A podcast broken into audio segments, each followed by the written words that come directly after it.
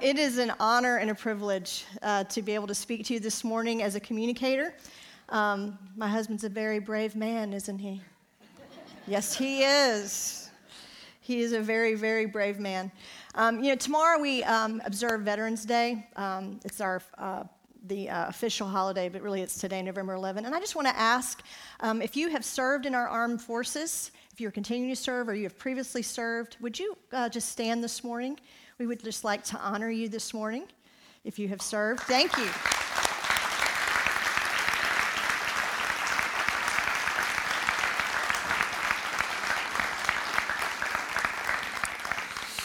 Um, I'm very blessed because my father uh, served, and um, I grew up with just a very um, sense of, of, understanding what it means to serve and um, the idea of sacrifice and surrender.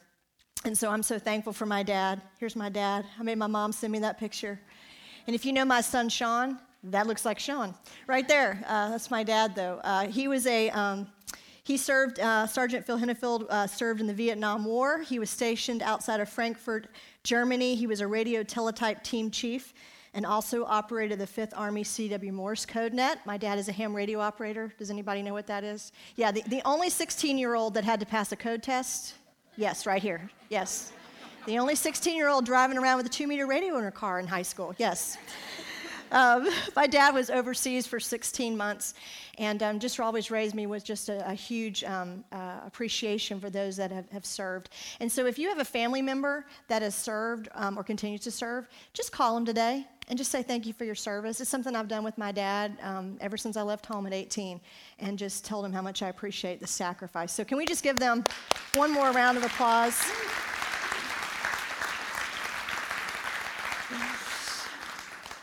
Yeah, last week, uh, Todd unpacked the biblical definition of worship.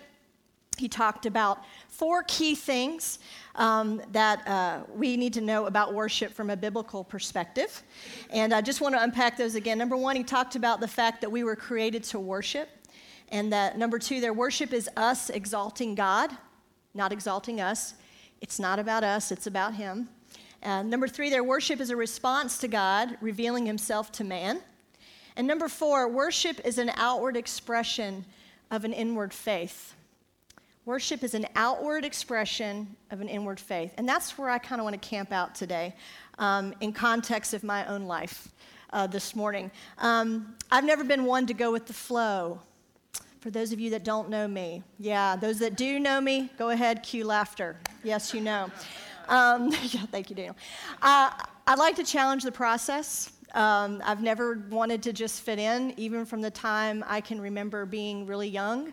Um, that's just never been my thing. I wanted to make a difference, and I wanted to stand out. And um, this is not a bad thing. I'm encouraging this in my own five year old and eight year old. Uh, this is a good thing. Um, but any strength, I think you would agree with me, uh, taken to an extreme can become a weakness in your life. And um, being a driven person uh, can definitely um, morph you into a very me focused life. Um, and uh, I definitely woke up each day with a plan and the way we're going to execute it. My mom said, Cynthia, you should have been in the Army. Um, yeah, so, uh, so the idea growing up of kind of putting aside what I wanted to do for the sake of someone else, yeah, that, that didn't really resonate very well. Um, not really something I was drawn to. And in context of being a Christ follower, I became a believer probably at a very young age. For me, I remember distinctly around the age of 12, really kind of understanding that I was a sinner and Jesus died for me and that he, his sacrifice for me guaranteed me a hope of heaven if I just believed in that. And so that's kind of, I, I did get that at a young age. But the other part I really never quite connected with for many years was what Todd talked about in September about being a true follower. And, um, you know, I, I didn't really totally accept the fact that being a Christ follower was not about what I wanted, but what God wanted. I had a hard time with that. And um, I've been blessed that I don't really have a life, a past of a lot of external uh, circumstances or mistakes, but I have had um, a lot of internal battles that I have, have raged that nobody's known about for many years. Um, And uh, those were the things of me wanting to do what I wanted to do constantly, just kind of over and over in my spirit. And I thought as long as my outward expression, because I was good at faking it, yeah, as long as my outward expression looked right, then it wasn't that big of a deal that my internal battles and my internal rebellion, I'll just call it what it was, uh, was going on. And so today, um, I want to talk about that in context of my story and on this number of points that worship is an outward expression of an inward faith. And I want to talk about that today in context of what God has shown me in my heart and in my journey. Um, and then I want to share a passage from Psalms with you today that's been foundational for me. So, would you pray with me this morning? Um, God, I just thank you so much for the privilege um, to have a journey and to share a story. And even as I was preparing this over the last few weeks, God, just um, I'm just overwhelmed at your faithfulness, your grace, and your mercy in my own life. And so today, I just pray that as I share um, just a, a little bit of what you've taught me on this idea of inward and outward worship connecting, I just pray that my words would just permeate the hearts and the lives of people here today. That um, it's nothing special what you've taught me, God, but I think it's a lifelong principle that, that I know I struggled with most of my life.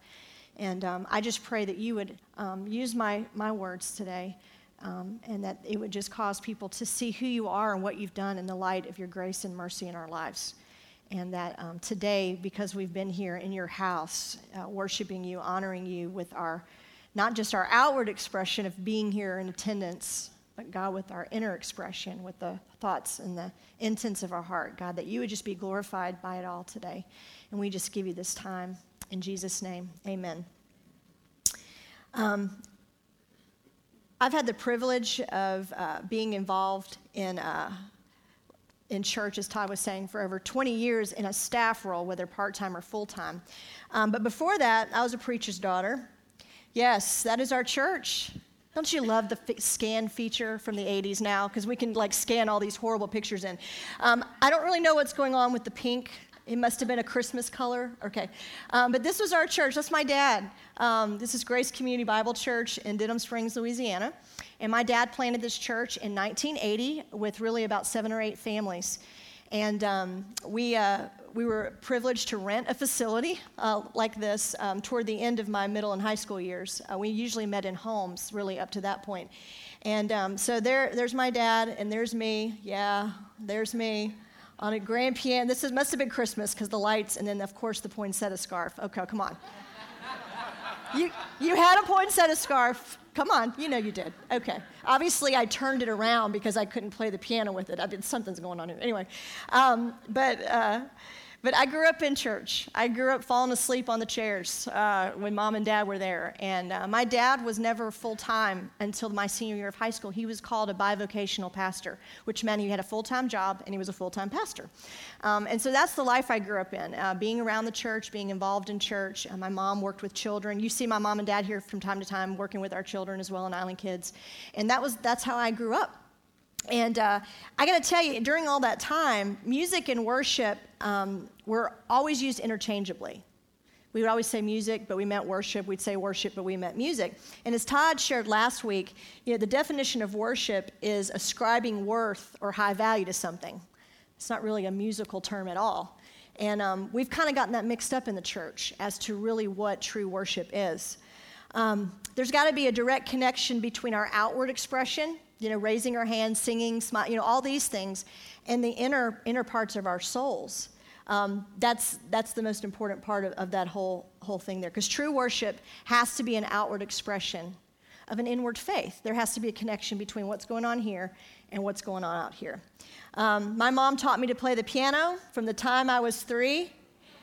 Yeah, you see that look? Todd still sees that look. Yeah, like really, really, yeah.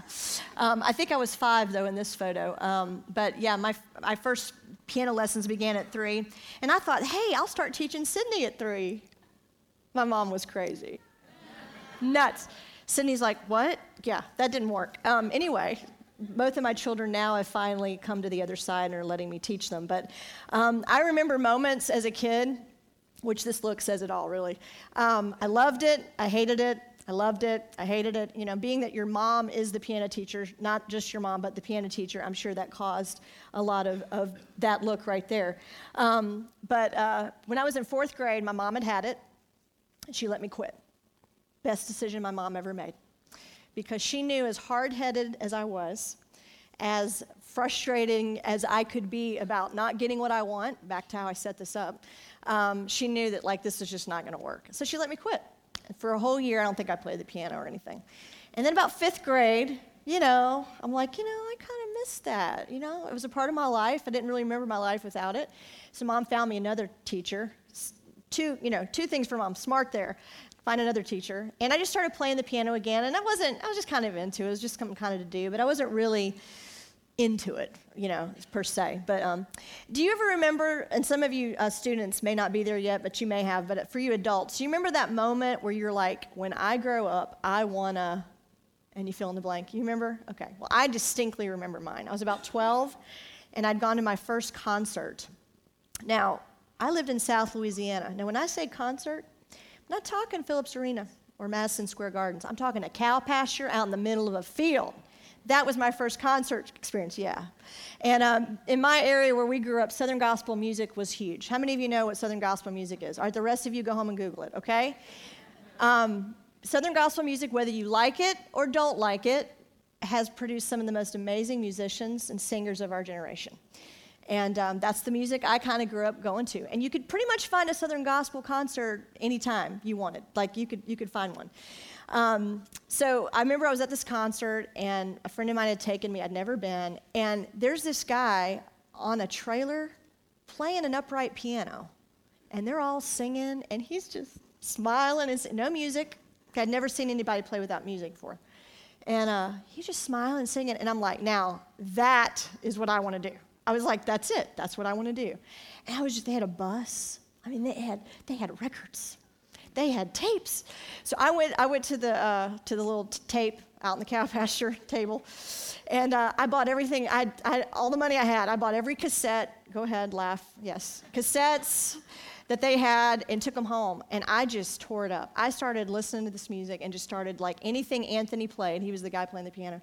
Um, I learned, and um, I spent you know, hours just practicing and learning. And at that time, I didn't really know I played by ear. And for those of you that don't know the musical term, that means where you're, you're not necessarily reading the music, but you hear what needs to happen musically, and you're able to do that you can understand chords and you understand how that, that happens. It's why sometimes y'all laugh because I'm up here and I'm talking, hey, and I'm, it's God has given me this ability to be able to play by ear. I can, I can hear the music and I can play it. So I didn't really know that until I started like listening to his, his tapes and stuff. So I learned his instrumental, okay? I learned it. I'm sure it wasn't that great, but I, I learned it, okay? And um, they ended up being in our area a lot, but about a year later, he told me I could play it with him in a concert. Oh my goodness. So after the concert, I get up there with Anthony and he lets he plays with me. He doesn't do it. I'm telling you, for me, this was this was the greatest moment of my life. There was there was no moment like up to this my 13 years of life, okay? And um, I am so thankful that this guy didn't, you know, call his bodyguards and get the 13-year-old stalker to leave him alone. Because literally, if it hadn't been for him really looking at me and encouraging me at 13, I don't really know if I'd have the story to tell you today, to be honest. Um, so he gave me his record and he autographed it, and he wrote this verse. He wrote uh, Philippians 1 6 on it. And I didn't know the verse at the time, so I went home, looked it up. And um, and I read it, and I'm going to read you a different version. I, I, grew up with King James, but this is the message version, and I love the way this says this. It says, There's never been the slightest doubt in my mind that the God who started this great work in you would keep at it and bring it to a flourishing finish on the very day Christ Jesus appears. And that became my life verse, because basically what Anthony was saying is, Cynthia, God's given you a gift, and He's going to make it complete in Him, and you need to use it for Him. So I took that I took that to heart. And um, I've decided I'm going to go on the road. I'm going to travel. I'm going to, I'm going to play keys. I'm going to, I'm going to do it all. That was it. So obviously, I didn't want to go to college. Who wants to go to college when you can play music? Um, so my parents, of course, you're going to college. I was actually pretty good in school. I was the salutatorian of, of my high school, and so I was good, but I just wanted to play music. I didn't want to do school. So finally, we settled on the flames of Liberty University. Give me a shout, Cody. Yes. And um, I ended up at, in Lynchburg, Virginia. Um, in my first year at LU, I was able to audition for uh, one of the premier groups of Liberty, the Sounds of Liberty. Aren't you loving this? Yes. Yes, the Sounds of Liberty. And uh, during that, that year, um, that audition process, um, it was amazing what God was starting to do in my life. Um, we traveled uh, all over the country, mainly in the Midwest and the Eastern United States, but we traveled with Dr. Falwell. Um, this is they gave me a mic one time. I have no idea why. I was just the band chick at this point, usually just playing uh, keys. Um, but oh, look at that hair. Isn't that nice? The guy on the bass set Todd and I up on our first date, so I'll tell you that in a little bit. But so this is us, uh, some parking lot we're playing in. I have no idea, um, but uh, we. Uh, but it was an interesting time because not only were, was I involved in, uh, we were on television every week on Sundays with Thomas Road playing, um, but we did a lot of national events um, because we kind of traveled with Dr. Falwell and did those things. So I was kind of thrust into a pretty, um, I, I, think, a, a, pretty big spotlight for a 19 year old, 20 year old. We were doing national conventions and we were doing a lot of Christian music and secular music. It wasn't all uh, just Christian music. So we would pull out Broadway tunes next to a rock and roll tune, next to, you know, whatever. And um, it was an awesome time. I tell you, we got to meet some really neat people and um, just kind of being in that arena was, was a cool experience. But I was starting to get really addicted to that spotlight. Um, I, uh, I was pursuing my full time music degree at the same time that I was traveling on the road. Do not recommend that. Yeah, um, those four years of college were the hardest I've ever worked in my life because I was probably practicing for something, whether it was my classical degree in piano or traveling, about five to six hours a day. And that sounds great, but that's not a life. and so um, it was hard. I have to look. I look back on college, and I'm like, some people are like, "Man, college was great." I'm like, no, it was tough, and um, it was a lot to try to balance those two worlds. Um, and then, uh, you know, during this time, you know, I'm I'm walking with God. I am, but I'm really, like I said earlier, struggling with this whole idea of like I'm good at the thing, I'm good at the outward expression, but inwardly, I just had a lot of me going on. Uh, there, it was all about me, all about me, and this, you know, what I was doing and all that. You know, and then Todd shows up. Oh, Look at him. He's so good looking. Yes, Todd shows, I love that photo. Isn't that great? Yes. He, he approved all the photos before I did. And as I said earlier, Jonathan, the bass player, uh, he set us up on a blind date. And um, it was great. Todd and I were in two different worlds. Now, this is the part of the story many of you don't know, okay? Todd was going to be an attorney. Um, he was in the whole political side of things in college. He was a student judge. Okay, if you got a traffic ticket at Liberty, you had to go before Todd to plead your case. Isn't that great? Okay, so he was a student judge, and uh, he was totally involved in student government, very much on that side. And I was over here in the whole musical, artsy, weirdo people here. So the cool thing was that we kind of brought our two worlds together. We were not really connected in that. And Jonathan, honestly, was uh, lived in Todd's dorm. I think that's how was really the only reason why. And he played with me, and, and, and that kind of that was the only way we probably got connected in that sense. So Todd's got his thing going on, and I've, I've got my thing going. And, and really, that was cool because God had no idea we'd be doing this. When, I mean, God knew. Let me say that again. He knew. Todd and I did not. Um, and so uh, it was it just neat that our relationship started with us really coming from two different worlds. In fact, I'll tell you this: Todd really kind of was annoyed with the whole music thing because when everybody's out with their girlfriends on the weekend, I was on the road. So at one time in our relationship, he goes, "You know, this music thing is this like a phase? Like, is this to be like, are you to be done? You know?" Because I was gone all the time, you know. And uh, so life's getting complex. All that you know, he's in the thing. I want to go do this thing, and you know how these worlds are all about to collide. Well I had this another moment, kind of like when I was 12. I, we were in South Carolina, which is weird. And uh, I was sitting. I was sitting in a pew. We were loading out. It was about 11 o'clock at night, which obviously I was getting out of loadout because I don't know why I was sitting there by myself for a while. And um, I just remember we'd had a good concert, and I just was sitting there, and I go, you know, now this is 1992, 93, okay. And I said, wouldn't it be cool if the music we just played, if we could do that on Sunday mornings? You got to remember, In 1993, drummers would have been shot if they had shown up with their sticks on a Sunday morning, okay? Drums were not acceptable in the local church in that time. And, um, and I just remember thinking, man, what we did tonight was awesome. Like, what if, what if church could be like that? What if we could do that?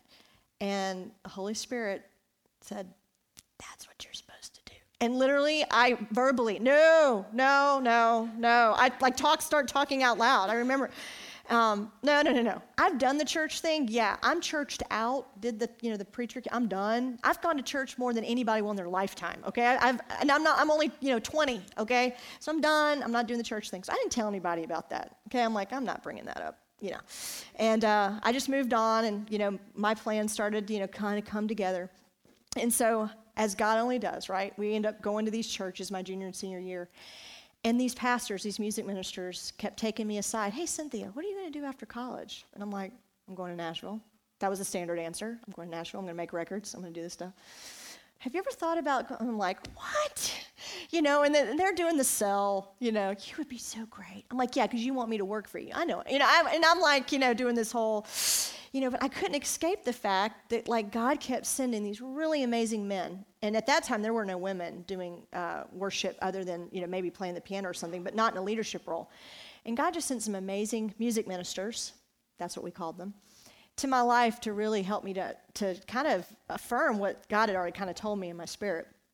And uh, I'm still fighting this. And then, of course, what does Todd do? He has to go and ask me to marry him. Just to, come, just to make it more, com- and I'm like, you know what? This is this isn't going well. Now, I need to preface this, okay? Okay? Now, let me preface. Now, you have to go with me. Those of you that are non artists have to go with me. Us that are artists, okay, our art is our life, okay? And to say, I didn't want to marry someone, that is a true, that's actually a blessing because as many of you have seen in our culture, how many marriages fall apart, right? With artists, actors, musicians, and stuff like that is very difficult.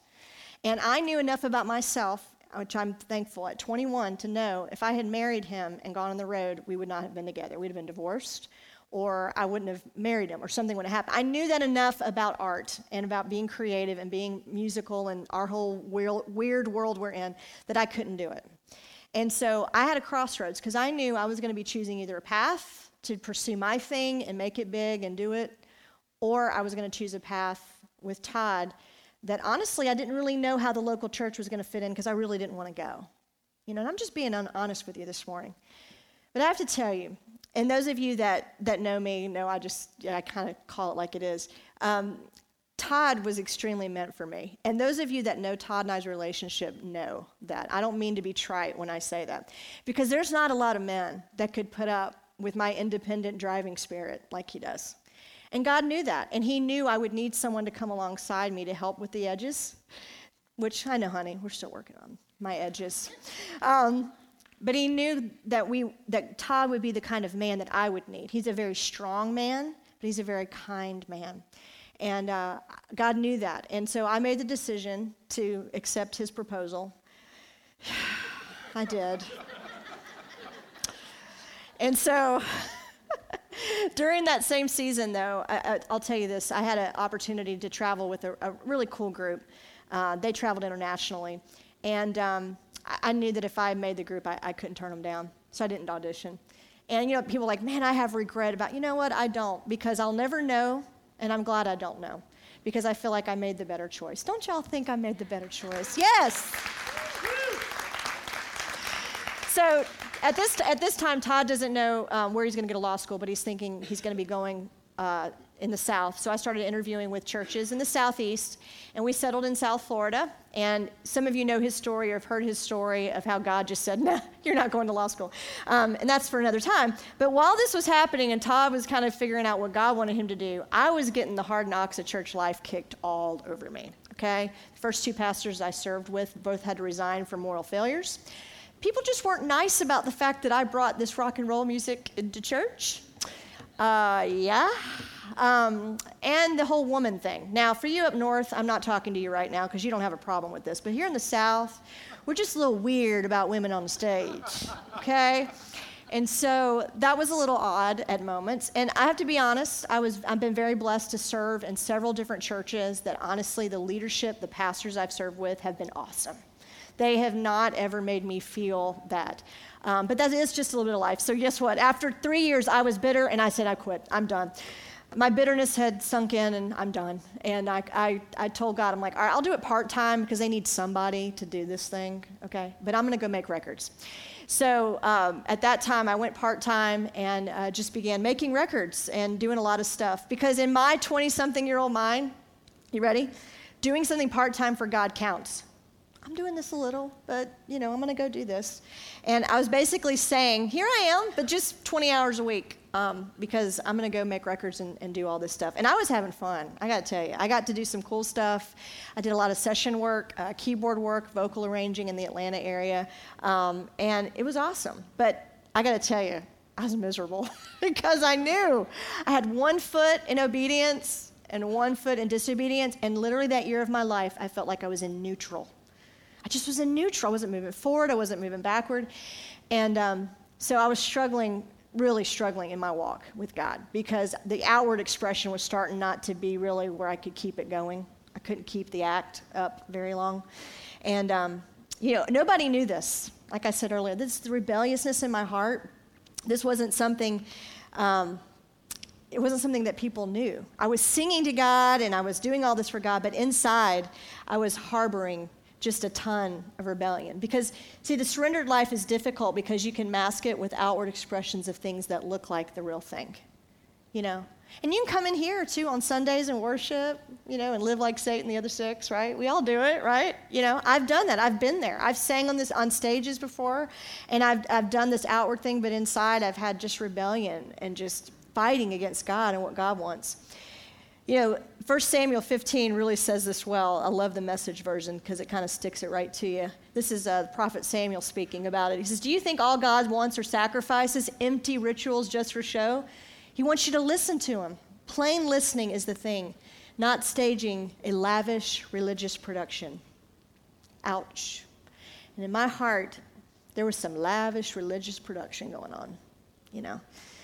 And then uh, 2005 rolls around. Todd and I had uh, had our first child. We waited nine years to have children. Um, part that was our decision, um, and we had Sydney. And uh, Todd had gone to have uh, coffee with a friend of ours on Christmas Eve after one of our Christmas Eve services, and he comes home. Sydney's six months old, I think, at the time, and he said, "Hey, um, I had coffee with Aaron tonight," and I'm like, "Okay." He goes, "Yeah, he and Carmen are wanting to plant a church in New York City." like we're going. I don't even have to pray about it. I mean, I knew it. It was like immediate confirmation. You know, and at this time, things were going really well at North Star where we were. I we had the house, guys. We had the nice house, four bedroom, three bath, full basement. My husband had just finished me an in home studio. I had my own studio, own vocal booth, whole deal. We just had our first child, and if you've met Sydney, it wasn't even like parenting. She's just easy, you know. I mean, it's just all the flowers and the daisies, and everything's great. And Todd tells him God says this. Oh, gosh, you know. And I knew this was it. I knew at finally God was like, okay, Cynthia, you have a choice. Because literally, I had been given everything you could possibly be given in the worship ministry. I had 80 plus volunteers, more money than we knew what to do with. I had five worship leaders. We were running 2,000 every week. It was awesome. It was great. And God's like, I need you to lay it all on the line for me and go to New York. And in fact, I don't even want you to be the worship leader when you go up there. What? What? No, we're not even going to do that. And uh, 2005, my life changed. My attitude toward what God was asking of me with the surrendered life, it changed. Um, I had to have three garage sales to get rid of all the stuff because we were moving to a, I don't know, 850 square foot apartment. Yeah. So we'd been married for many years. I was selling things, getting rid of things that were actually meaningful, things that we had had, but there was nowhere to take it. We sold our cars. And we put our house in the market in the spring of 2005. Does anyone remember spring of 2005 with the housing market? So we put this house in the market. Oh, and then I got to go tell the grandparents that we're taking the grandbaby to uh, Manhattan to live. Yeah. Um, I was raw. I was absolutely ripped of all everything. I don't know how to say that. Um, and God really dealt with me about my heart. And it was a year of discipline for me of Cynthia, man, you've just, you have so much ability and so much talent, and you, I've given you these gifts, but your heart, you've never, ever laid it all on the line for me. You've always just held on just a little bit of like, I'm really good at this, look at what I can do. And I'm asking you to leave it all. And I did. And it's, I talk, when I even talk about it to this day, it's still emotional for me because it was the ripping of flesh, everything that I thought I'd worked my whole life for. And we packed it all up in a 12 foot trailer. Todd and Watson, our dog at the time, drove. Sydney and I flew to New York City. And we entered two of the most tough years of our lives of doing ministry in, in Manhattan. And I didn't have a stage, I didn't have a band, I didn't have multiple worship leaders. I had nothing. And um, God taught me what true worship was in those two years. And uh, it wasn't about me, it wasn't about the band, wasn't about all that. It was about my heart toward him. And I had the opportunity to work with artists. My job was, I still sang and played a little bit, but really my, my role when we were in New York was to come alongside artists and help them understand uh, how God had a plan for their life. And so I was the arts outreach director for the Gallery Church of Manhattan. And um, for those of you that do know me, when we left New York to move here, it was really tough because I really do felt like there was a sense of the stage being ripped from me. And I was very, I loved being there. I loved where I was in my walk with God because it really was just about Him and me at that time in that season. And um, I'm not saying that I don't still struggle with surrender. Trust me, I know this whole issue of me giving up what I want for Him is a daily battle. It really is. And it will be till the day I die. I know that. But for some of you, maybe you've never surrendered, or maybe surrender comes easy to you. Maybe it's not difficult. But for me, it has always been a struggle. And uh, one of the passages, um, well, I just got to show that picture because I just think that's so cute. Yes, I know. And there's us in New York. Yeah, living there. It was awesome. You know, our outward worship must start with the inner surrender. And uh, this, this passage in Psalms has really been meaningful to me. I just want to read this. Trust in the Lord and do good. Then you will live safely in the land and prosper. Take delight in the Lord, and he will give you your heart's desires. Commit everything you do to the Lord. Trust him, and he will help you. Now, when I first learned this passage in high school, I thought it was like a slot machine, you know, with God, right? Read it differently, okay? Take delight, and he will give you. Okay, I'm gonna take delight, I'm gonna do my quiet time, I'm gonna do the church thing, cha-ching, and then you're gonna give me what I want, right? Yeah? Okay. So when I first learned this passage, that's the way I, I, gra- I grasped that. Um, but then when I really started realizing what this is about, I realized that I was wrong. You know, that point number one there uh, in your outline this morning is that we need to trust Him, to have a here I am lifestyle of worship, to truly be surrendered in our outward and our inward expressions to connect. We have to trust Him. You know, Proverbs 3 6 says, In all your ways acknowledge Him, and He will direct your paths. You know, acknowledge Him, trust Him, lay it on the line. God is saying to us, He will keep us in perfect peace, whose mind is stayed on Him, on God, because He trusts in you. You know, I'm not, I like control. I'm sorry. God made me that way. I'm not going to apologize for that. I'm surrounded by control freaks on this stage and back in the back. Um, bless you all. I know God made me this way. There's a, there's a reason. But the thing is, is that him asking me to let go of control is very difficult for me. You know, I don't want to live that surrendered life of, okay, I mean, ask our family. Do we just wake up every day and just say, eh, whatever happens, happens? Mom's over on the floor crying if that's what's happening, okay? It, it doesn't, doesn't work that way.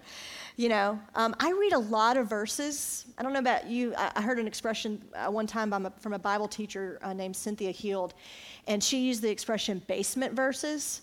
And I love that. Do you have verses in your life that are like basement verses that are like foundational? Like if you don't read these on a regular basis, this passage to me is uh, foundational for me. If I don't read this passage on a regular basis, um, I just, I, I, really have to have it. And I would challenge you if there's that thing in your life, find some basement verses and put them somewhere where you can read them constantly to be reminding you of that.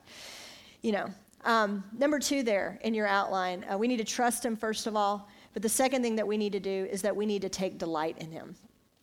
You know, uh, do you enjoy spending time with God, kind of getting quiet and, okay, not me.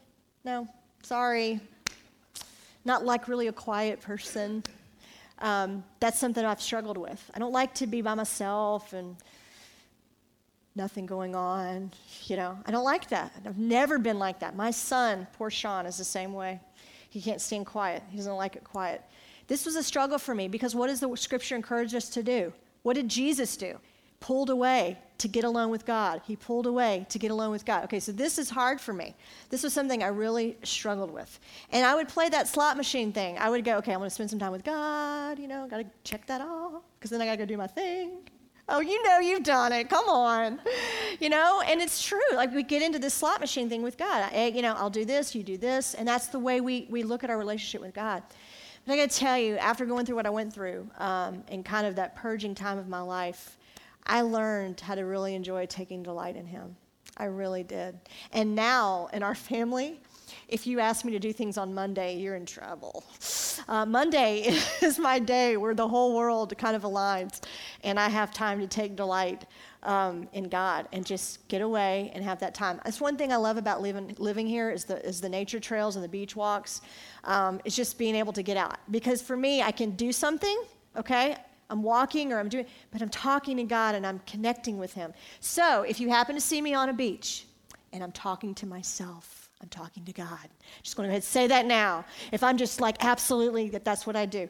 Um, so that's that's one thing that I've learned to do, and and I love taking delight in God now. I do. It's not this thing. It's not this whole uh, slot machine thing anymore of, of wanting something from Him. I'm just enjoying being with Him now, um, and that's definitely something that has changed in my life. Um, the third thing there, uh, take delight, and then uh, secondly, is take delight. The third thing there is uh, to commit everything to Him. You know, this verse, uh, Proverbs 16 3 says, Commit your work to the Lord and your plans will be established. That's one of my other basement verses. Commit to, lay it all on the line for Him first. Lay it all on the line for Him. And uh, we like to put God in a box sometimes, don't we? I got this. You get that. I got this. Oh, wait, wait. I take it back. I'll take that. Let me take that, right? And we take it back from God, and then we trade, and we it back. You know, this yin, this yang, back and forth. But I think it's pretty clear commit everything. I think the Greek word for everything is everything. Um, commit everything. Honey, that was for you. Um, everything, all of it, everything, everything to Him. You know, the surrendered life is all or nothing. You know, when I had that season where I was one foot, one out, I wasn't moving anywhere. I was in neutral, you know? And I think sometimes we struggle with that in our lives because we just don't want to lay it all on the line. I know how you feel. I've been there. You know, for you students out there, I know what it feels like to feel like, you know, I'm inundated with all this church stuff all the time. You know, do this, do that. You need to go to church. You need to go to small group. You need to do these things. And I was there. I know exactly how that feels. And I have to tell you, when I stripped all that away and just realized it was about me and God and not all that stuff, and about Him just wanting to know me and me wanting to know Him, life got really simple. And life, got, life didn't get easier at all. But life got real simple about what God's called me to do, me personally. You know, one of the best things for me on Sundays is that no matter what kind of week I've had, I always pray something like this on the way here, or whoever's leading our worship, we pray that whatever we do this morning, God, we just give it to you, wherever we are in our lives, whether we've had a bad week, whether we've had a good week, it's irrelevant. Today, the reason we're here, why we're here on Sundays, is to focus, and I say it a lot, our heart and mind on who God is and what He's done for us, you know. But our outward worship, you know, it's got to start with inner surrender. You know, it's got to start there. You know, it has to start there. And that's why it's important for you to be here on Sundays because I've sat where you sat. I know you think I'm up here every week and like Cynthia, that's you got that view, okay, but you don't know what it's like. I do know what it's like to sit where you have sat. And I got to tell you, the seasons of life where I didn't wasn't in church, maybe we were between moves or transitions, my heart started to get hard. I could sense that hardness. You know, you need to be here every week because your heart needs it.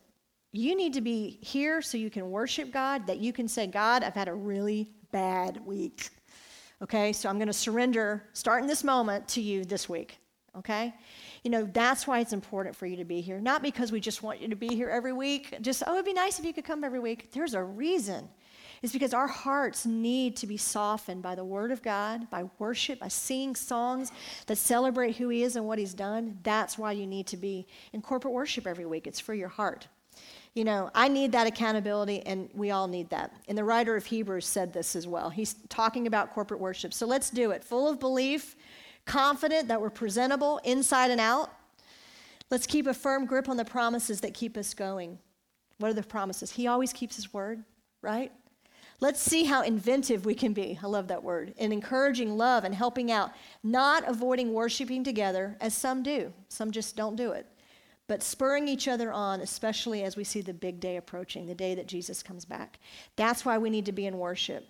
When you've made the choice the other six days of the week to do those things, to trust God, to take delight in God, and to commit to Him, Sundays becomes a celebration of your lifestyle of worship that you did the week before. You already come in ready because you've been doing those things in your inner worship all week. So that on Sunday, when you get to do the outer thing, it's just an overflow. You're not having to drum it up. It's an out. It's an overflow of what's already been happening inside uh, your heart. Sundays allows you to end and begin your week focusing your heart and mind on who God is and what He's done for you. And I say that a lot, right? I'll say, I'm so glad that you chose to begin your week focusing your heart and mind on who God is and what He's done. That's why I say that often um, is to give you that affirmation that what you're doing is going to help you understand the surrendered life and give you that connection. C.S. Lewis said this. This is a great quote. There are two kinds of people those who say to God, Thy will be done, and those to whom God says, All right, then have it your way. You know, and I've been there. All right, God. Yeah, yeah, I, I got it. And He's like, All right, Cynthia, you, you, you go try that, and you get back to me. You know, when that doesn't all work out. You know, I want to be that person that desires to say, Your will, not mine, God. That's, that's my heart's desire. Just closing this morning, I just want to. One of, one of my favorite things about the fact that we are Christ followers is that Jesus was innately human as much as he was also God. And we've been talking about this a little bit in our life group. And um, I'm so glad that I serve a God that understands human struggle he lived here. Do y'all realize that? He lived here for 33 years of his life. He understood what it was like to be ignored in the playground as a kid. He understood what it was like to have sibling rivalry, right? Dealing with parents. We don't like we don't think about Jesus' humanity sometimes and that he struggled with those things. And one of my favorite verses of Jesus, because to me, this this is giving me freedom in my life about the fact that I always struggle with surrender, is this. When he was in the garden, about to go to the most cruel death for each and every one of us. Remember, he was fully God at the same time he was fully man. And I know that's a hard concept to get around, but he knew the suffering because he was God. He knew what he was about to face for every one of us, right? And what did he ask his father? Father, remove this cup from me. do I really have to do this? But what did he say? But please, not what I want. What do you want? Not what I want, God, what you want.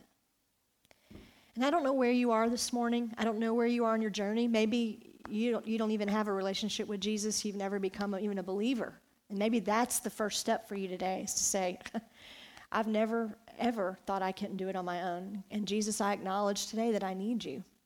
And if so, I hope that you'll take that step today. But for us as Christ followers, are you willing today to say, Please, not what I want. What do you want?